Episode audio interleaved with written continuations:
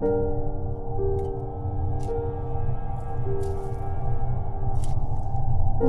you.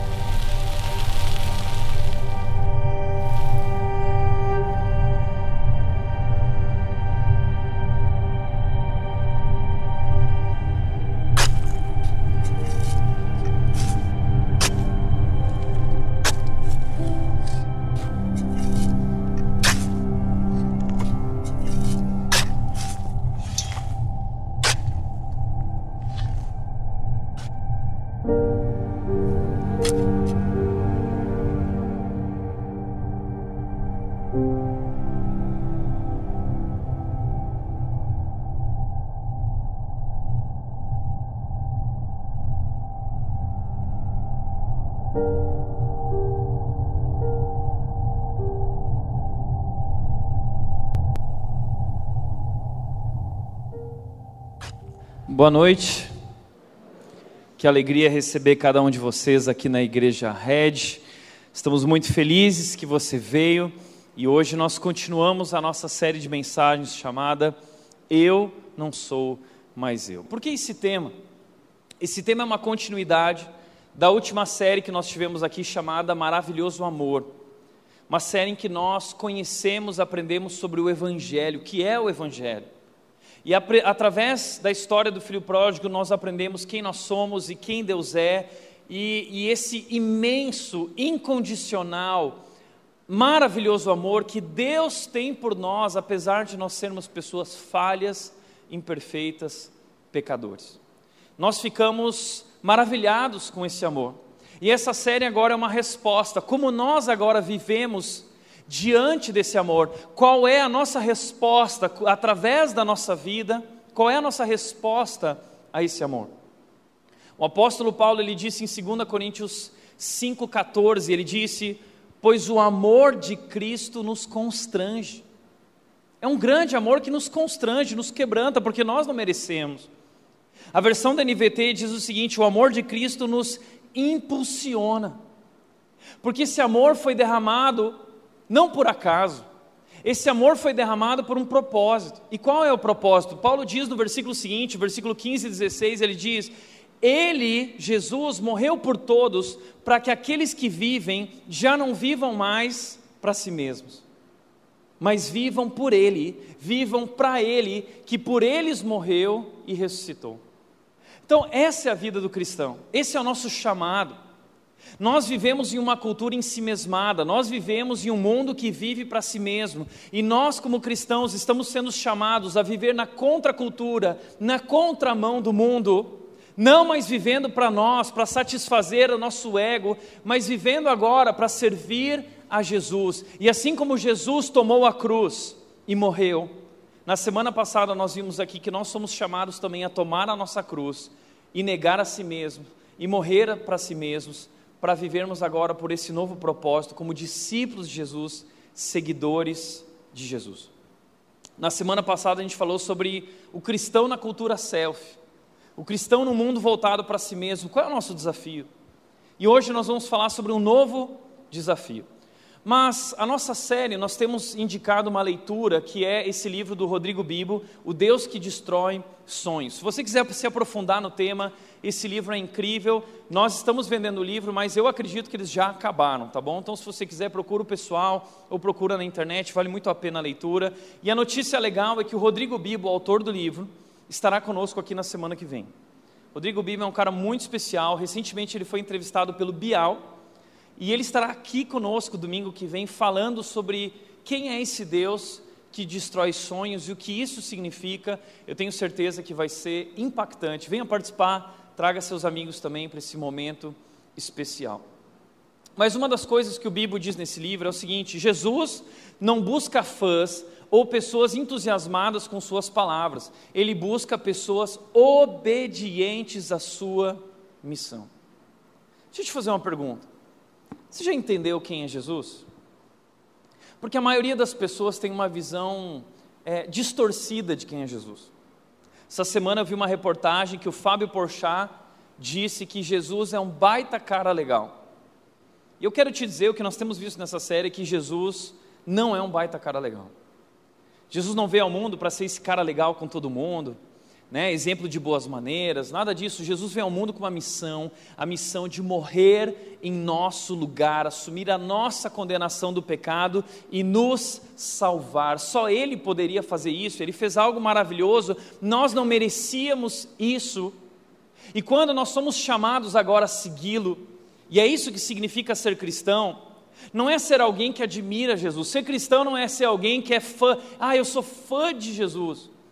Ser cristão não é ser alguém entusiasmado com as palavras de Jesus. Talvez você é alguém que se empolga, ai, a rede é tão legal, mas não é isso que é ser cristão. Ser cristão é alguém que entende quem Jesus é, renunciou sua vida, entregou sua vida e vive agora por um novo propósito. Vive agora por uma nova missão. Não é mais eu, não é mais o que eu quero, não são mais os meus sonhos, não são mais os meus desejos, as minhas vontades, os meus planos, é o que Deus tem para mim.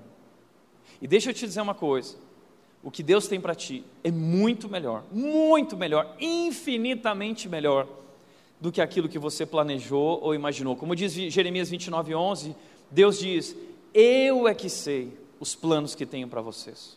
Deus tem planos incríveis para a sua vida e Ele te convida a viver essa missão, a segui-lo. Isso é ser um discípulo. Na semana passada nós falamos sobre o desafio de ser um discípulo no mundo voltado para si mesmo, na cultura selfie. Hoje eu quero falar sobre um novo desafio na nossa missão que nos atrapalha, que muitas vezes tem sido um obstáculo na nossa missão. Hoje eu quero falar sobre o cristão na era digital. Quando começou a era digital? A era digital começou em 1956, quando a IBM lançou o primeiro computador, uh, e esse aqui foi o primeiro HD, esse aqui era o hard disk do computador, capacidade de 5 megabytes, pesava várias toneladas, então não era algo que você podia levar para a igreja, algo que você podia levar no bolso, não era algo que as pessoas comuns tinham acesso, apenas um especialista poderia mexer no computador, mas a tecnologia foi evoluindo evoluindo, evoluindo, até que nós chegamos naquilo que hoje nós conhecemos como o smartphone. Em 2007, o Steve Jobs, admirado por nós aqui na rede, especialmente por mim, ele lançou essa invenção que foi considerada a maior invenção do ano. E a notícia que ele tinha para dar é que não era mais apenas um celular, mas era um celular, um dispositivo que poderia te levar a qualquer lugar, ele é um dispositivo de viagem, é um dispositivo de entretenimento, músicas, uh, filmes, séries, é um dispositivo de saúde, porque você pode controlar os batimentos do coração e fazer várias medições a respeito da sua saúde e do seu corpo. Ou seja, esse objeto, esse dispositivo, revolucionou o mundo. E ele não é apenas a invenção de 2007, mas ele é a maior invenção da história da humanidade. Não é a luz elétrica, a maior invenção não é a máquina a vapor, a maior invenção não é o automóvel, não é o avião. Ah, todas essas, de alguma forma, mudaram a realidade do nosso mundo, mas nem de longe nenhuma delas chega perto do que o celular, o smartphone, tem feito em nossas vidas. Isso tem moldado, isso tem mudado o comportamento do ser humano como nunca na história da humanidade. Aliás, essa semana a Apple lançou o iPhone 13, não é? Uau, que desejo, não é? Que maravilhoso ter um iPhone 13, que na verdade é igual ao 12 e o 11, tá? Mas aí você fica louco querendo o iPhone 13. Agora, o que eu acho interessante é que antigamente, quando nós mexíamos no celular, o celular era para colocar no ouvido e você falava com alguém. Mas o smartphone você não usa mais só no ouvido, você usa ele olhando para ele. E isso tem produzido comportamentos muito engraçados do ser humano, como por exemplo, essas pessoas que estão na fila de um fast food esperando para comer sua refeição e está todo mundo lá nessa posição. Essa é a nova posição do ser humano, não é? Aliás, algo aconteceu lá em Boston, nos Estados Unidos, que foi uma situação muito interessante. Todo mundo estava dentro do metrô e, de repente, o Jornal de Boston contou essa história com essa foto, que um homem entrou dentro do metrô e ele tirou, ele sacou uma arma. E nada aconteceu, ninguém viu, ninguém percebeu, porque todo mundo estava muito atento, distraído com seus celulares, seus fones de ouvido, e esse homem olhou, olhou e decidiu, ele guardou o revólver de novo. Né? Mas aí ele tomou coragem e falou: agora vai. E ele tirou de novo e ninguém percebeu de novo. Aí ele guardou e ele tirou pela terceira vez até que ele falou assim: não vai dar certo. Dessa vez ele desistiu e ele foi embora. Ok? Então, nós andamos tão distraídos através desses dispositivos. Por outro lado, ah, quando nós estamos caminhando, nós também estamos aqui. Já viu alguém no parque ecológico caminhando, quase batendo no poste, né? Você já viveu essa situação? Eu já vivi várias vezes de quase bater ou até tropeçar em um lugar porque eu estava olhando para o celular. A gente vive olhando para o celular. Agora, existe uma nova definição de comunhão familiar. Essa é a nova definição de comunhão familiar. ok? Quando nós estamos reunidos na nossa casa, a gente está ali reunido como família, mas todo mundo tem o seu celular próximo, não é? A gente não consegue mais viver. Dizem que nosso celular está sempre a um, a um braço de distância, ele precisa estar perto. Se, se ele não está perto, a gente se sente incomodado. Aliás, você já saiu de casa sem o celular? Parece que a gente se sente nu, não é? Parece que você se sente vazio, né? desconectado da vida, desconectado do mundo. Meu Deus, e agora? E você entra em desespero, ansiedade. Por outro lado, também, quando nós estamos assistindo televisão, já viu essa situação? A gente está assistindo TV, mas a gente está olhando para o celular. Esses dias eu percebi isso, a gente ligou o Netflix, estava lá a tela, de repente estava a Nath no celular e eu no celular também. Então liga a televisão, mas a gente está olhando para o celular. Aliás, os casais, quando eles vão dormir, eles estão lá, um está no celular, a outra está no celular. Eles tinham que estar tá fazendo outra coisa, mas eles estão no celular, não é?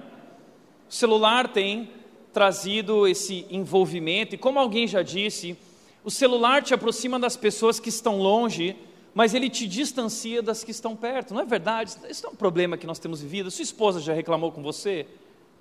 A minha já reclamou. É. Porque eu já disse aqui, você pensa que casamento de pastor é perfeito. Não, o Tiago é incrível. Não, o Tiago é, tem as mesmas dificuldades que você e muitas vezes eu me perco no celular e minha esposa vem e fala assim, ô, oh, oh, dá para largar esse celular, chega, eu quero um pouco de atenção, né? Sua esposa já deve ter feito isso com você, ou você fez com a sua esposa, ou seus filhos fizeram isso com você. De fato, o celular é um desafio. Mas deixa eu te dizer uma coisa: isso não é o único problema. Existe um problema maior. Nós não percebemos. O celular parece tão inofensivo, mas ele tem nos controlado. Ele controla a nossa vida. E veja que foi lançado um documentário ano passado chamado Dilema das Redes. Não sei se você já assistiu, está no Netflix. É interessante. E ele traz uma verdade chocante. Qual é a verdade?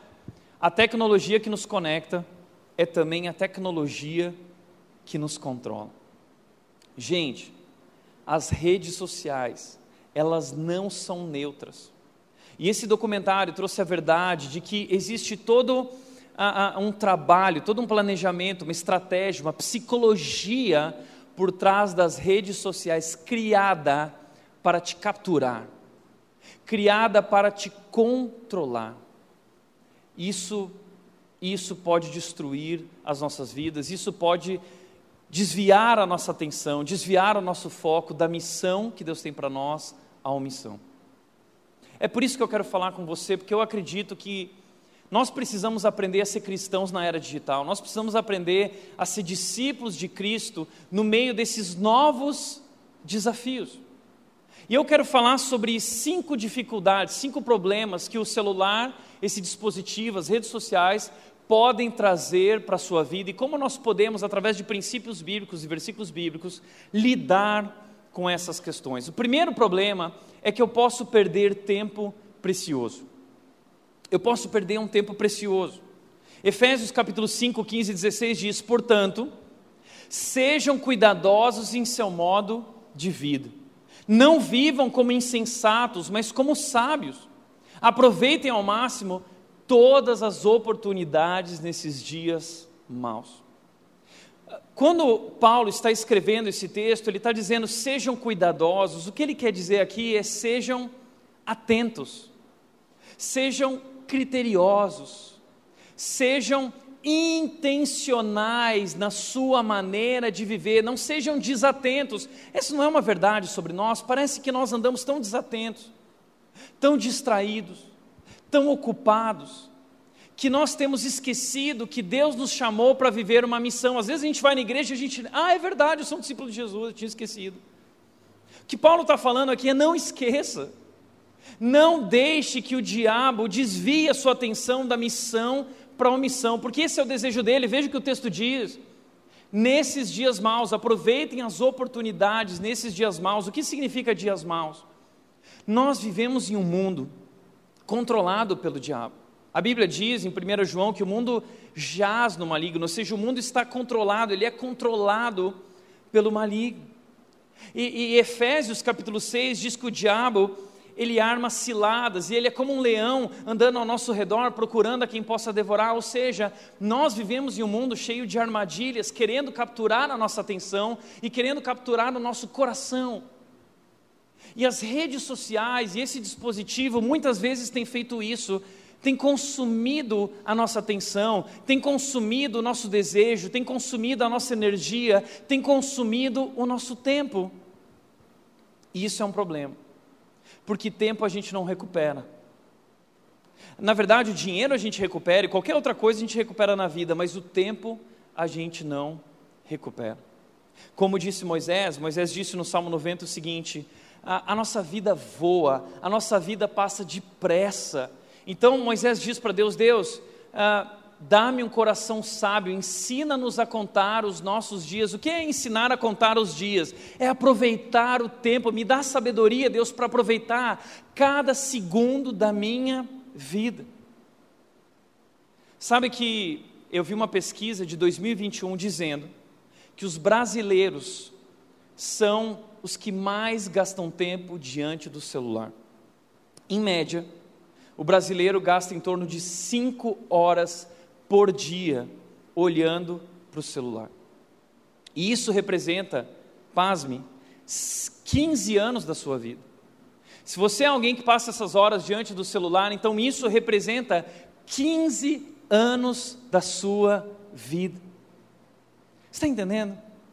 Então o que Paulo está falando para nós é tão importante porque o livro de Efésios que Paulo escreveu, ele vai falar sobre essa nova vida em Jesus, os desafios dessa nova vida.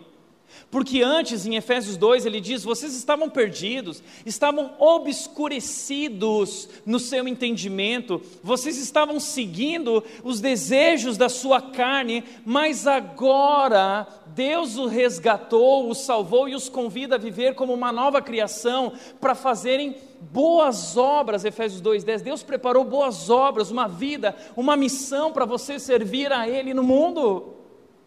Então, portanto, Sejam sábios, sejam cuidadosos com o seu tempo, com os seus recursos, com o seu testemunho, com a sua vida. Deus nos chama a assumir a responsabilidade e viver uma vida de forma intencional e não desatenta. O problema é que, como o documentário diz, ah, se você não paga pelo produto, o produto é você. Nós somos o produto das redes sociais. Eles estão ganhando dinheiro com a gente. Quanto mais tempo a gente fica no aplicativo, mais dinheiro eles ganham. Então eles têm estratégias para nos manter presos. Eles lançam notificações, eles lançam aquela foto. Eles conhecem você melhor do que você mesmo se conhece. E eles querem te manter preso. E eles fazem de tudo, eles apelam a qualquer custo para te manter conectado e mais do que te manter conectado, te controlar. Por isso, Paulo continua dizendo no versículo 17: não ajam de forma impensada, não deixe acontecer naturalmente, você precisa assumir o controle da sua vida e não se deixar levar, você precisa procurar entender qual é a vontade de Deus para a sua vida, o que Deus quer de mim agora, como discípulos de Jesus, a nossa vida não nos pertence mais. Cada segundo, cada minuto da nossa vida pertence a Cristo. E nós precisamos então dedicar a nossa vida a Cristo, procurando compreender qual é a vontade de Deus, qual é a missão de Deus para a minha vida. Temos perdido tempo precioso e oportunidades preciosas. Aliás, ah, os bebês hoje foram apresentados aqui, que tremenda responsabilidade que nós temos como pais de ser exemplo para eles e ensiná-los no caminho da sabedoria de Deus. Mas eu vou confessar para vocês que hoje de manhã nós apresentamos a Mel aqui, a minha filha completou essa semana dois meses, e eu tenho me sentido tremendamente desconfortável em casa. Porque a Bíblia diz que Deus dá aos filhos, eles são um presente, uma recompensa, mas eu tenho sentido como se Deus tivesse colocado um agente do FBI dentro da minha casa. Deus está me vigiando o tempo todo, né? através desse, desse ser humaninho. Né? Esse ser humaninho é tão pequeno, mas as crianças estão ficando tão espertas, já percebeu isso? Eu estou assustado. Eu, tô, eu falei, Nath, eu estou assustado com esse ser humaninho. Porque a gente coloca ela lá no cantinho do, dos brinquedos dela, que ela tem a hora da atividade, e eu coloco lá e eu vou para o sofá para ter meu tempo. E eu pego meu celular. De repente eu olho longe e ela está fazendo de conta que está brincando, mas ela está olhando para mim. Aí eu saio da sala, o olho dela faz assim. Ó. Eu volto para a sala, o olho dela faz assim. Não importa onde eu estou, ela está sempre olhando. Esses dias ela estava no meu colo e eu tirei o celular. Na hora que eu tirei o celular, ela fez assim para o celular. Eles estão de olho, eles estão absorvendo. E entenda uma coisa: nós, nossos filhos, eles se tornam aquilo que nós somos, eles reproduzem aquilo que nós somos. Então, nós precisamos viver de forma intencional, ser criteriosos e tomar cuidado. Eu falei para a Nath, Nath, nossa vida mudou, toma cuidado com o que você fala, toma cuidado com o que você vê, toma cuidado com o tempo que você. Porque a gente está sendo vigiado, é que nem Big Brother, é 24 horas por dia. Nós precisamos ser mais intencionais, nós precisamos ser mais sábios e mais criteriosos na maneira, na maneira como nós vivemos. Segundo lugar, nós podemos ser seduzidos pelos valores do mundo. Veja o que Paulo disse em Romanos 12, 2: Não imitem o comportamento e os costumes deste mundo, mas deixem que Deus os transforme por meio de uma mudança em seu modo de pensar, a fim de que experimentem a boa, agradável e perfeita vontade de Deus para vocês. Você gostaria de viver a vontade de Deus perfeita para a sua vida? Todo mundo quer, não é? Mas só existe uma maneira de você viver a vontade perfeita de Deus. Qual é? O texto diz: renovando a sua maneira de pensar. Porque quando nós vivíamos no mundo antes de conhecer a Cristo, a gente tinha esses valores. Mas agora a Bíblia nos apresenta uma vida totalmente diferente, valores contra a cultura e eu só vou ser capaz de experimentar essa vontade perfeita, o plano perfeito de Deus maravilhoso para a minha vida, se eu absorver esses novos valores, se eu me dedicar a essa nova vida, se eu estabelecer isso como prioridade.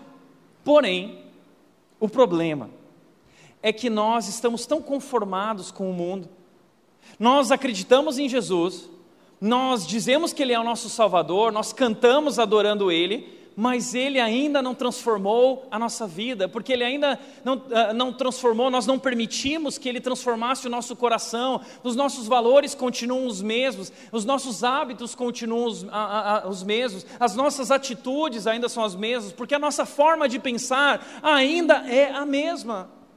Mas nós precisamos renovar através do descobrir a vontade de Deus, através da palavra de Deus, renovar a nossa mente. O problema é que nós estamos imitando o comportamento do mundo, não é? E o problema é que a gente passa tanto tempo nas redes sociais e não na palavra de Deus e não buscando a Deus, que nós estamos nos, pareci... nos tornando parecidos com quem? Com aquilo que a gente gasta tempo. Entenda, a gente se torna parecido, se você caminhar muito com uma pessoa, você vai se tornar muito parecida com ela. Se você gastar muito tempo com Jesus, você vai se tornar parecido com Jesus. Mas se você gastar muito tempo nas redes sociais, você vai se tornar muito parecido com o mundo. E é isso que está acontecendo. Nós estamos conformados com esses padrões, com esses valores, nada mais nos choca. A gente está no meio de tudo isso, imitando o comportamento do mundo, mas como discípulos de Jesus, somos chamados para imitar a Cristo e não o mundo. E esse é o problema, nós deixamos de ser sal e luz do mundo. Jesus disse que nós somos chamados para ser sal e luz do mundo, ou seja, nós somos diferentes, como luzeiros brilhando nesse mundo perdido e perverso. Porém, por imitarmos o mundo, o sal perdeu o sabor, a luz se apagou. E aí Jesus disse: o sal perder o sabor, ele não serve para mais nada. a não ser ser jogado fora e pisado pelos homens, e talvez essa é a nossa história. Não somos sal e luz do mundo porque estamos conformados, estamos imitando o mundo. A gente se diz cristão, mas não somos diferentes do mundo. Tem alguma coisa errada nisso? Veja que talvez você diz o seguinte: não, Tiago, mas eu sei dividir bem as coisas. Não é verdade. Veja o que esse autor disse, o Craig Rochelle: a tecnologia e as mídias sociais estão nos transformando. Estão, estão, admita, elas estão nos transformando para pior ou para melhor, elas transformam a maneira pela qual recebemos informação, nos relacionamos com as pessoas, nos vemos, nos enxergamos, nosso senso de identidade está sendo alterado através das redes sociais e possivelmente elas modificam até aquilo que nós valorizamos, nossos valores e cremos acerca de Deus. Muita gente tem opiniões a respeito de Deus que não são opiniões tiradas da Bíblia são opiniões tiradas das redes sociais, porque ouviram alguém falando que Deus é assim, que Deus é assado. Ou seja, as redes sociais estão formando a tua mente, a tua opinião, e não a palavra de Deus. E aí se torna impossível você viver a vontade perfeita de Deus para a sua vida. O próprio documentário concorda com isso. O documentário disse: as mídias sociais não são apenas uma ferramenta esperando para ser usada. Ai, que legal, venha me usar. Não, elas têm próprios objetivos e formas específicas de alcançá-los usando sua psicologia contra você. Você sabia disso? As redes sociais elas têm um propósito. Elas querem influenciar você. E elas querem determinar a maneira como você deve pensar e a maneira como você deve viver e a maneira como você deve agir. Elas foram preparadas para isso e são extremamente trabalhadas e planejadas. Isso está nos transformando. E nós amamos tudo isso, não é? Mas o problema é que, como João disse em 1 João 2,15 e 16, ele disse: Não amem este mundo, nem as coisas que o mundo oferece. Pois quando amam o mundo, o amor do Pai não está em vocês.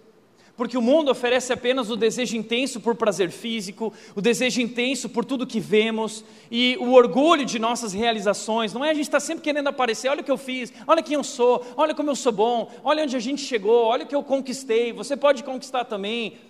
Não é assim que as redes sociais funcionam, aquele cara dirigindo o carro e dizendo, eu estou numa BMW, mas você também pode estar, basta clicar aqui e fazer meu curso, você vai chegar lá. Ostentação, não é?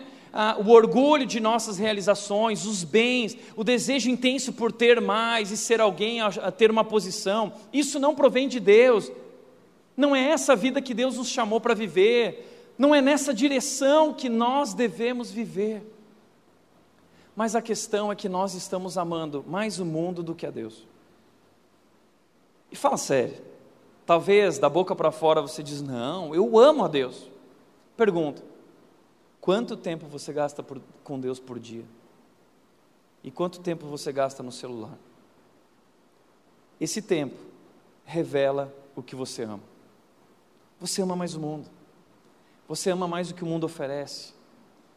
Mas como discípulos, nós somos chamados a amar mais a Deus e abrir mão do que for necessário. Eu não estou dizendo que você precisa abrir mão do celular, mas você precisa aprender a lidar com ele, a usar essa ferramenta de maneira sábia e criteriosa.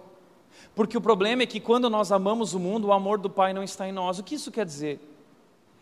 O amor do Pai é o amor que nos restaura, é o amor que alinha o nosso coração, que, que nos traz esse senso verdadeiro de identidade, quem eu realmente sou. O amor do Pai cura e restaura a nossa vida. Porém, quando nós amamos o mundo, nós estamos buscando curar e satisfazer esse vazio nas coisas do mundo, mas elas são ilusórias, elas não preenchem esse vazio. Mas quando nós buscamos lá, isso significa que nos afastamos de Deus e não estamos desfrutando do amor de Deus, e é por isso, talvez que você anda tão cansado, tão exausto, tão carente, tão perdido, tão destruído, porque você amou o mundo. Terceiro lugar, eu posso ser tentado a mostrar e competir. O texto de Mateus 6,1, Jesus diz: tenham cuidado. Olha o que Jesus está dizendo para nós que usamos as redes sociais.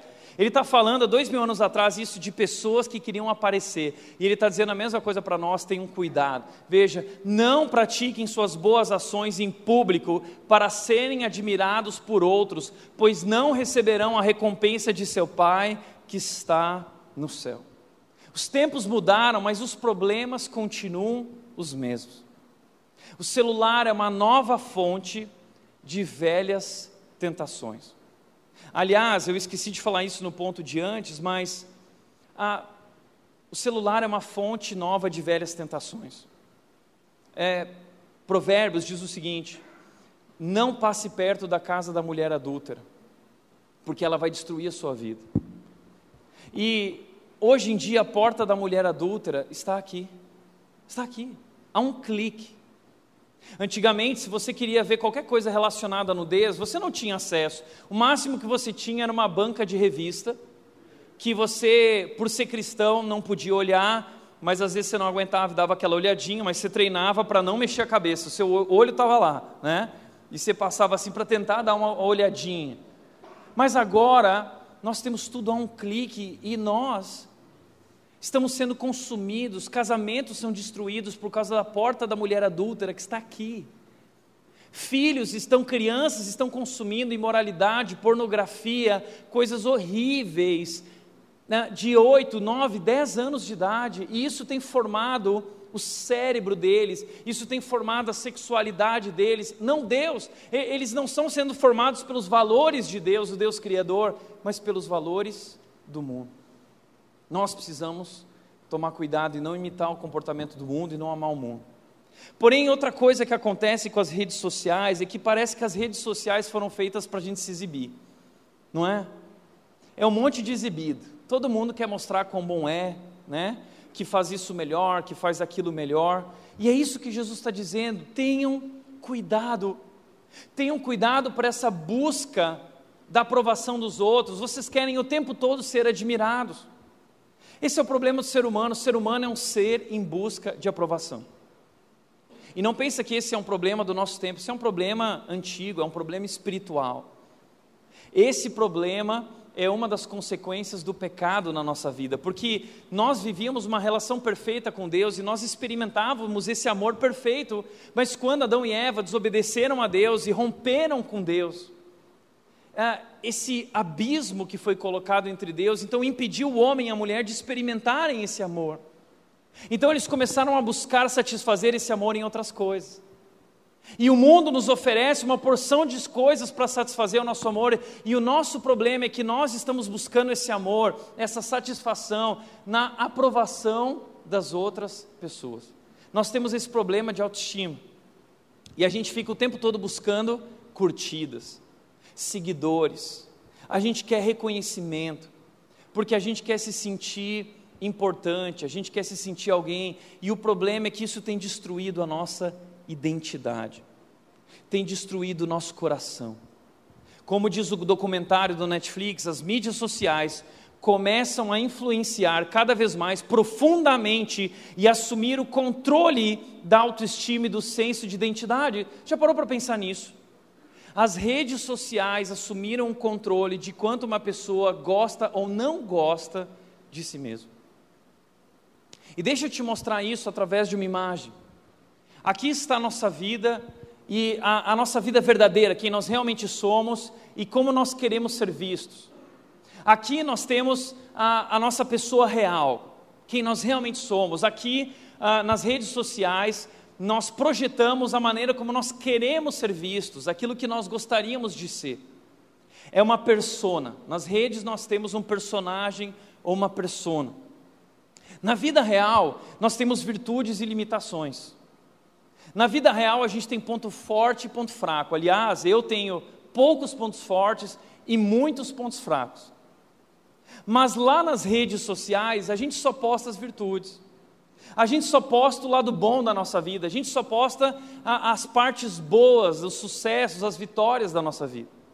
A vida real, ela é feita de sucessos e derrotas. Momentos bons e momentos difíceis. Mas a vida nas redes sociais é feita só de sucessos. A gente só posta na rede social a hora que a gente entrou naquele emprego dos sonhos. Mas você não fez um post a hora que você foi demitido. Aqui, gente, está sendo demitido. Ah, né?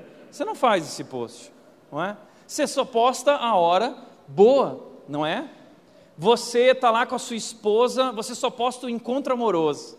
Sete anos de casamento. Aí tá os dois, fizeram uma viagem para as Maldivas. E aí estão lá nas Ilhas Maldivas, num jantar na beira do mar, os dois pomposos, aquele vestido lindo, ela arrumada, tudo mais. E a gente só posta esse momento. Mas a gente não posta as desavenças. A gente não posta os desentendimentos. Ah, gente, agora eu estou aqui brigando com a Nath. Ei, amor, dá um, dá um, dá um olá para a galera aqui, ó. A gente não faz isso, não é? Só que aí, esse é o nosso problema, né? A, a, a, as coerências e incoerências, né? A nossa vida real é feita de coerências e incoerências, mas nas redes sociais a gente só posta as coerências. A gente posta textão nas redes sociais, mas nem sempre esse textão bate com a nossa vida de verdade, às vezes a gente é incoerente. Então na rede social nós temos aqui só a parte boa da nossa vida, e esse é o nosso problema porque a gente compara os nossos bastidores com o centro do palco das outras pessoas. E essa comparação é desleal, essa comparação é destrutiva, e nós começamos a ficar insatisfeitos com a nossa vida. Entenda, casamento não é feito só de momentos bons, nós temos momentos difíceis no casamento. A vida não é feita só de momentos bons, nós temos crises, nós temos conflitos, nós temos inúmeras derrotas, mas ninguém quer postar derrota, não é legal postar, não traz curtida, não é? O problema é que nós então começamos a viver em torno desse personagem. E quando nós começamos a acreditar nesse personagem, nós começamos a nos distanciar da nossa verdadeira identidade. Isso produz a perda do senso de identidade. Antigamente, deixa eu te dar um exemplo disso. Isso era muito comum com os artistas famosos, músicos, esportistas, artistas do cinema de Hollywood. Ah, essas pessoas elas tinham um ser público que era conhecido através das telas dos cinemas, através do DVD. Você via aquela pessoa, só que gradativamente é, é, essa imagem projetada na tela dos cinemas eles passavam a acreditar naquilo e aquilo começava a, a fazer eles perderem a conexão com quem eles realmente eram. Eles começavam a acreditar naquela persona. E aquilo começava a produzir uma crise, uma crise, essa perda do senso de identidade. E é isso que as redes sociais fazem. Elas começam a, a criar uma identidade disfuncional que não corresponde com a nossa identidade real. E aí, quando você via uma artista como a Whitney Houston, famosa, a maior cantora do mundo, ela se suicida porque ela estava com depressão e estava usando drogas, você se pergunta: o que foi que aconteceu? Eu achava que ela era tão feliz. Persona. Mas ela se afastou de quem ela realmente era, ela viveu essa confusão. Aí você vê aqui no Brasil um homem como o Whindersson Nunes, um dos maior número de seguidores do Brasil, quase, o cara famoso, fala assim: puxa, é, o cara é engraçado, tal, mas daqui a pouco vem a notícia que está em depressão. Você fala assim, mas como um cara tão bacana, tão legal, tão resolvido, tão bem sucedido, pode viver uma crise? Sabe por quê? Porque ele perdeu o senso de identidade, porque aos poucos, gradativamente, ele foi acreditando que ele era realmente isso, essa aceitação, essas curtidas, e de repente começam a vir problemas, e, e, e existe essa desconexão, a perda de conexão com a verdadeira identidade, você entra em crise. E isso está acontecendo conosco. Agora, esse não é mais um problema de artistas ou pessoas famosas, agora nós estamos vivendo a mesma coisa através das redes sociais e nós começamos a perder essa conexão com a nossa verdadeira identidade. E nós começamos então a buscar a aprovação dos outros. Nós queremos ser aceitos, nós queremos as curtidas. E a ciência já mostrou que as curtidas funcionam como neurotransmissor, a dopamina, que, que traz para a nossa vida aquele sentimento de realização, de empolgação, de motivação. Então a gente vê as pessoas curtindo, curtindo, curtindo. Ah, parece que, uau, eu sou amado, as pessoas gostam de mim, eu sou aceito, eu sou realmente alguém. Só que a receita do fracasso é viver buscando a aprovação dos outros. Isso nos consome. E aí nós começamos a nos comparar com os outros. O tempo todo a gente está comparando a nossa vida, o tempo todo a gente está competindo. E isso tem nos levado ao cansaço, isso tem nos levado a, a, a ansiedade. Isso tem levado jovens dessa geração, adolescentes, a tirarem a sua vida, a, a, cortarem os seus braços, vivendo esses sentimentos de ansiedade, por quê? Porque o tempo todo estão se comparando com o fulano, com a ciclana, comparando o seu bastidor com o centro do palco das outras pessoas. Essa comparação é desleal e destrutiva. Qual é a resposta para nós como seres humanos? Eu acredito que a resposta está em não buscar o amor das pessoas não buscar essa aceitação, essa aprovação, mas buscar se satisfazer de verdade no amor de Deus. Deus não ama a nossa persona, Deus ama quem nós realmente somos. Deus conhece você melhor do que você conhece, Deus conhece cada pecado da sua vida, Deus conhece cada falha da sua vida. Deus conhece todas as incoerências da sua vida, Deus conhece todos os conflitos da sua vida, Deus conhece cada vício, cada hábito escravizador que você tenta esconder porque te envergonha. Deus conhece, sabe o que ele declara sobre tudo isso? Que ele te ama, apesar de quem você é. E Romanos capítulo 8, 5 diz: Deus prova o seu amor pelo fato de Cristo ter morrido por nós, mesmo sendo pecadores. Deus ama você como você é. E é nesse amor que nós precisamos resolver esse nosso problema de autoestima. É só esse amor que pode preencher esse vazio que existe dentro de nós.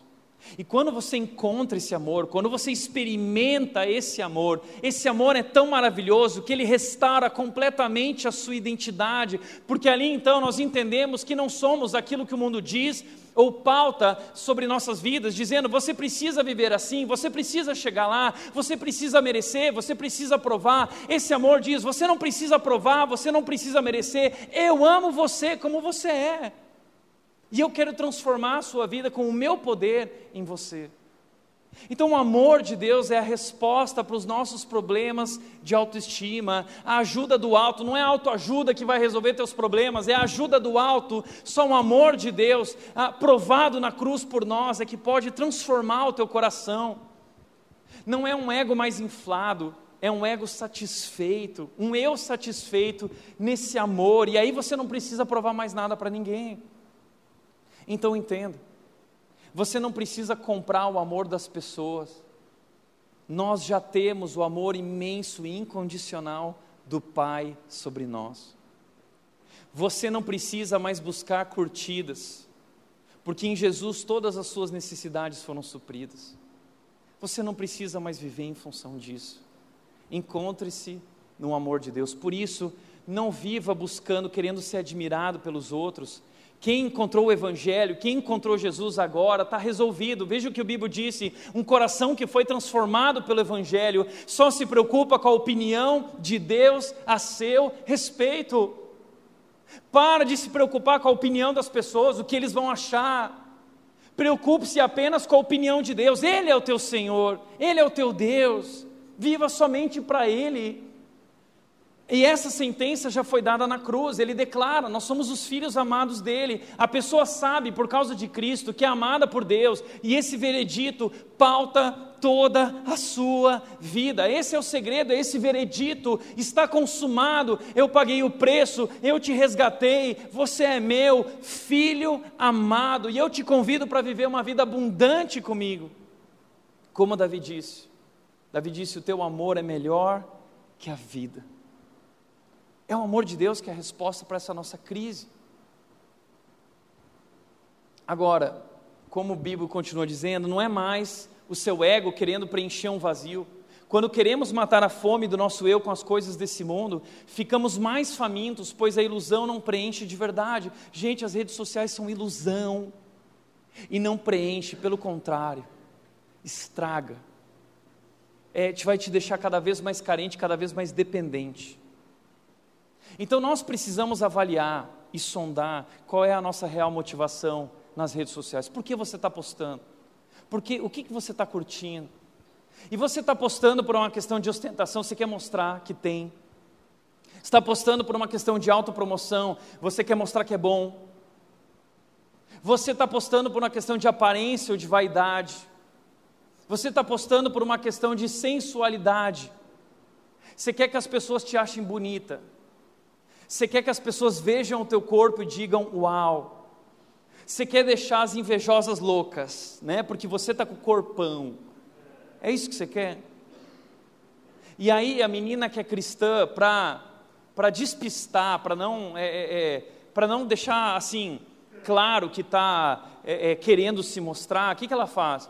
Né? Prepara foto, a gente já tem aquelas centenas de posições e já conhece qual é aquela posição perfeita. Todo mundo tem uma posição perfeita. E aí o segredo, né? Coloca o celular mais em cima, porque vai diminuir a bochecha e vai aumentar ah, outras saliências, né? E aí entra aquele contorcionismo, né? Porque aí faz aquele negócio aqui assim, vira, né? Vira de costas assim e vira aqui e faz o biquinho. Ou morde o lábio, morde o lábio. Hã? E aí ainda escreve assim na legenda: O Senhor é meu pastor e nada me faltará. E aí vem a galera da igreja, é, nada faltará mesmo, né? Não falta nada mesmo. Então você está vendo como a gente a gente está sempre querendo aplausos, a gente está sempre querendo aceitação através dessas curtidas, e não há maneira de receber mais curtidas que através da sensualidade. Então nós precisamos tomar cuidado com nossas fotos, precisamos tomar cuidado com as dancinhas do TikTok, não é?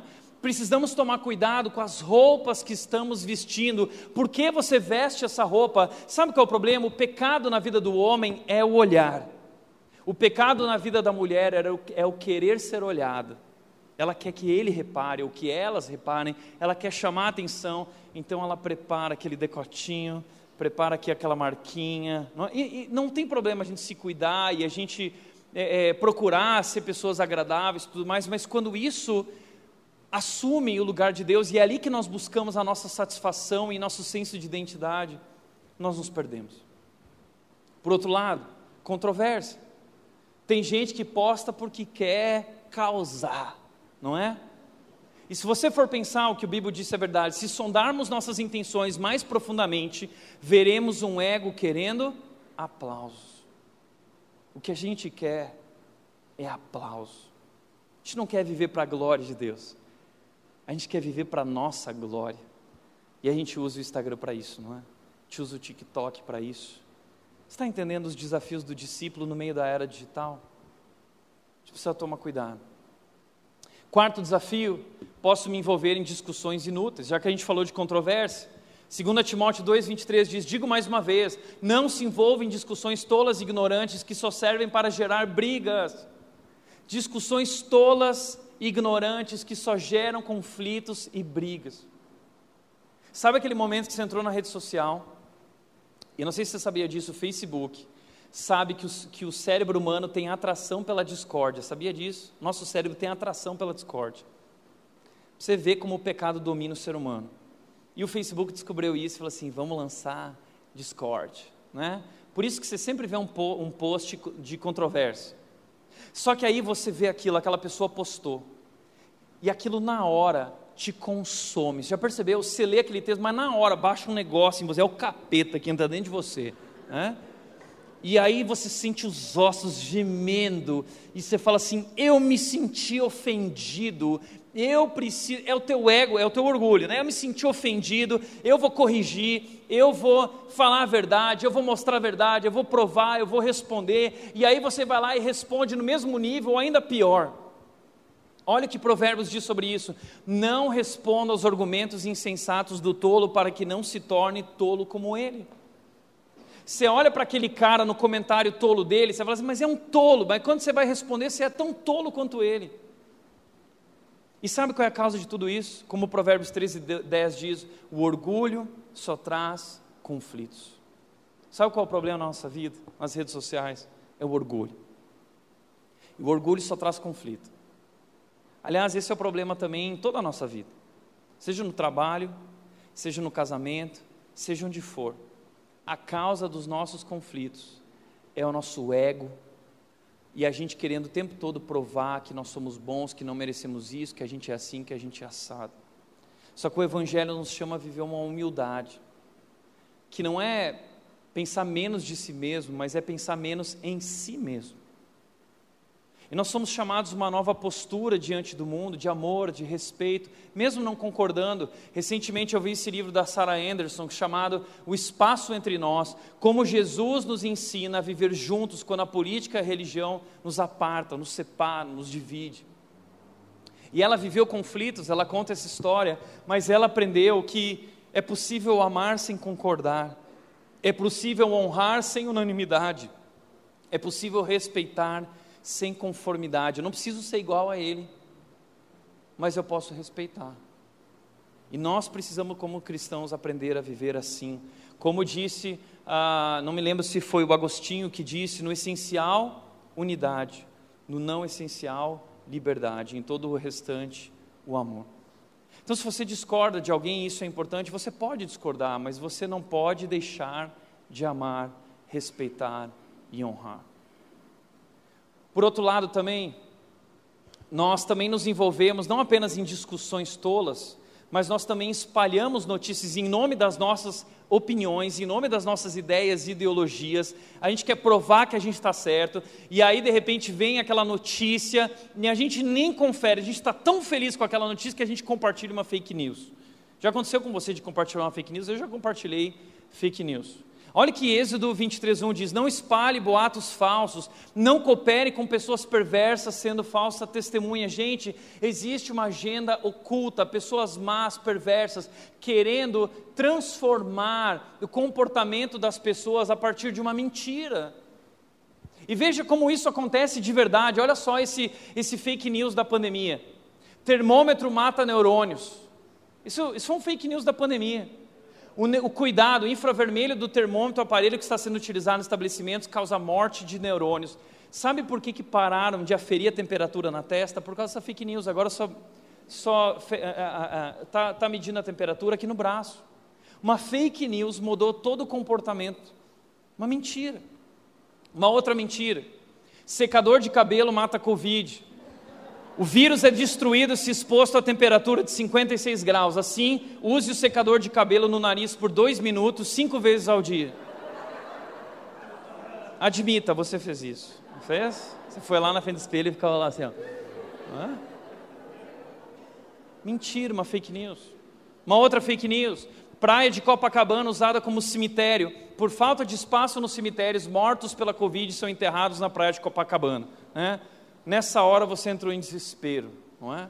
Sim, a pandemia foi desesperador, foi muito triste o que aconteceu, mas nós pioramos as coisas com essa falta de sabedoria, critério, sem avaliar se esse conteúdo é verdade ou não é verdade, mas nós, como cristãos, fomos chamados para viver a verdade. O diabo é o pai da mentira. E a agenda oculta, sem dúvida, é toda movida por ele, ele é o príncipe, o Deus desta era mas nós somos chamados a uma outra postura. Por último lugar, posso perder o foco do que é mais importante. E esse é o mais importante. Eu posso perder o foco do que é mais importante. Eu quero usar essa história de Marta e Maria, Lucas 10, 41, 42. Jesus vira para Marta e Maria e diz: Marta, Marta, você se preocupe e se inquieta com todos esses detalhes, apenas uma coisa é necessária. Quanto a Maria, ela fez a escolha certa e ninguém tomará isso dela. Essas duas mulheres, Marta e Maria, estão recebendo uma visita ilustre, a visita de Jesus. O Deus do universo vai na casa delas fazer uma visita. Já pensou nisso? Receber Jesus na sua casa? Jesus estava lá. Só que Maria sentou aos pés de Jesus e ela parou tudo. Para tudo. Ela sentou aos pés de Jesus e ela queria curtir aquele momento. Marta não. Marta começou a preparar um monte de coisa e foi para a cozinha e fez isso, e ela estava ocupada e ela estava distraída. Eu, eu, quero te mostrar uma imagem que para mim representa um pouco essa história. Uma imagem que eu vi algum tempo atrás dessa galera tirando foto de algum grande momento. É um grande momento, está todo mundo querendo filmar, mostrar. Mas tem uma senhora aqui que ela não quer mostrar, ela só quer experimentar. Ela quer curtir aquele momento porque é algo tão especial. E é isso que Maria entendeu. Essa é Maria. Maria está vivendo um grande momento na presença de Jesus. O Deus do universo está aqui, o meu Salvador, aquele que tem amor incondicional por mim, está diante de mim. Marta não percebeu. Marta estava tão ocupada querendo provar algo para Jesus. É Marta queria merecer o amor de Jesus. Marta queria provar para todo mundo que ela era boa, que ela era capaz de receber muito bem as pessoas, que ela era uma boa anfitriã, que eles poderiam voltar. Ela tinha tantas preocupações na cabeça dela. No fundo, ela não estava fazendo aquilo porque ela queria é, amar a Jesus, ou ela não fez aquilo por amor a Jesus, ela fez aquilo porque ela queria ser amada por Jesus. Mas ela não entendeu o que Maria entendeu. Maria entendeu que não precisava merecer esse amor. Só precisava curtir esse amor, desfrutar desse amor, porque esse amor foi dado de graça. Então Marta vai para Jesus e diz o seguinte: Jesus, não te incomoda que minha irmã esteja aí enquanto eu estou lá trabalhando? Olha só tudo que eu estou fazendo, eu estou tão ocupada, Jesus, olha só. E Jesus dá a maior lição da vida para Marta e para essas Martas aqui, essas Martas da vida real. Jesus diz o seguinte: Marta, Marta você se preocupa, e a palavra que ele usa aqui é a mesma palavra de Mateus 6, ansiosa. Você está tão ansiosa, por que, você está tão ansiosa? Você está querendo provar algo para alguém?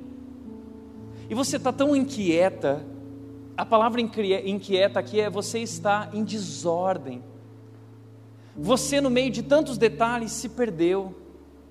No meio de tantas coisas, você se perdeu completamente. Você se perdeu em coisas que não são importantes. Mas apenas uma coisa é necessária quanto a Maria, ela fez a escolha certa, é uma escolha, são prioridades. Maria tem uma prioridade, Marta tem outra prioridade, e isso não vai ser tirado dela, ninguém pode tomar isso dela. Curtidas podem tomar, teu Facebook, teu corpinho, o tempo vai levar, mas tem algo que nada pode levar, é o amor de Deus essa experiência com Jesus, esse tempo conversando com Jesus, crescendo com Jesus, aprendendo com Jesus. Isso é a melhor parte da vida. A vida tem muitas partes, mas a melhor parte da vida, como Davi disse, o melhor da vida é esse amor e é estar com Jesus. Então deixa eu te falar uma coisa. Será que você está como Marta? Você se sente como Marta hoje? Está ansioso, ansioso. E você está em desordem, você já foi em médico, você já foi em psicólogo, você está tomando uma porção de medicamentos, e o diagnóstico que te deram é que você tem um burnout, né? Tá na, é burnout. Deixa eu te falar uma coisa, vou falar sério, não é burnout. Não é burnout. É um problema espiritual. É a falta de Jesus na sua vida valores errados, prioridades erradas, conectado no celular, mas completamente desconectado de Deus. E isso tem te levado a essa desordem. Você está cansado, exausto. Mas a resposta é o amor de Jesus. Como disse John Piper, uma das maiores utilidades do Twitter e Instagram será provar no último dia que a falta de oração não era por falta de tempo. Semana passada a gente fez uma enquete: qual é a sua maior dificuldade? Todo mundo colocou disciplinas espirituais, que é oração, ler a Bíblia. E muita gente fala assim: ah, eu não tenho tempo. Nunca diga isso. Você deve dizer: não é minha prioridade. Maria fez a escolha certa. E você também pode fazer a escolha certa todos os dias.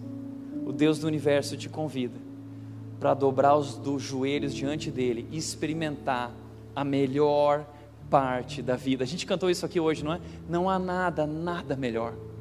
Você já entendeu isso? Não há nada, nada melhor. Então para de viver querendo provar algo no mundo para alguém. Você não precisa mais provar nada. Pare de querer comprar o amor das pessoas. Você já tem um amor imenso e incondicional de Deus sobre você. Por isso, como disse, como diz 1 Coríntios 10, 31, como que a gente vive então diante dessa realidade? 1 Coríntios 10, 31 diz: Portanto, quer vocês comam, quer bebam, quer façam qualquer outra coisa, façam para a glória de Deus. Essa é a nossa postura diante da era digital. O que nós fizermos, fazermos intencionalmente, não para nós, não para os outros, mas para agradar a Deus. Para a glória de Deus, eu devo comer para a glória de Deus, eu caminho para a glória de Deus, eu respiro para a glória de Deus. A minha vida inteira como discípulo de Jesus não me pertence mais. Cada minuto da minha vida, cada dia da minha vida, cada segundo da minha vida não é mais meu. A minha vida agora pertence a Jesus e tudo que eu faço é para agradar a Ele. Ele é o alvo da minha afeição, Ele é o alvo do meu amor. Então, como eu uso o celular para a glória de Deus? Deixa eu te dar quatro dicas rápidas. Primeira, use-o para o seu crescimento espiritual. Leia a Bíblia, use o celular com esses aplicativos de Bíblia com várias versões, devocionais, mensagens no YouTube, podcasts, questões espirituais, invista a sua vida nisso. No passado as pessoas não tinham acesso a esse livro maravilhoso, a Bíblia. A Bíblia foi escrita em papiros, eram rolos gigantes, as pessoas não tinham acesso a isso. Elas tinham que memorizar a Bíblia para poder guardar no coração e poder lembrar. Nós nunca estivemos tão próximos da Bíblia e ao mesmo tempo tão distantes. Que privilégio nós temos, mas usamos da maneira errada.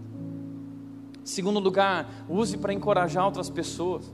Ao invés de compartilhar fake news, compartilhe esperança Compartilha versículos, compartilhe amor, compartilhe as verdades sobre Jesus Cristo. Ah, Use-o para realizar a sua missão. Você está nesse mundo por uma missão. O seu trabalho faz parte dessa missão. A sua família faz parte dessa missão. A sua vida por inteiro, tudo isso faz parte dessa missão.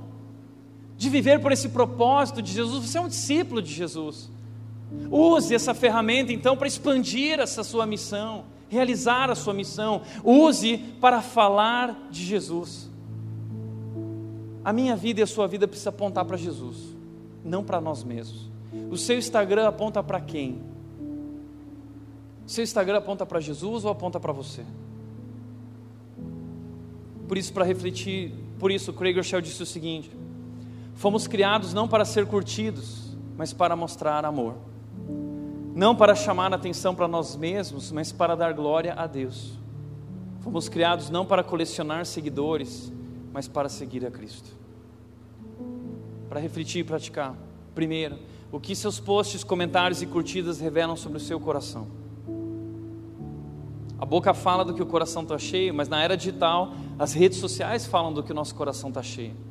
O que suas fotos, o que seus posts revelam sobre o seu coração.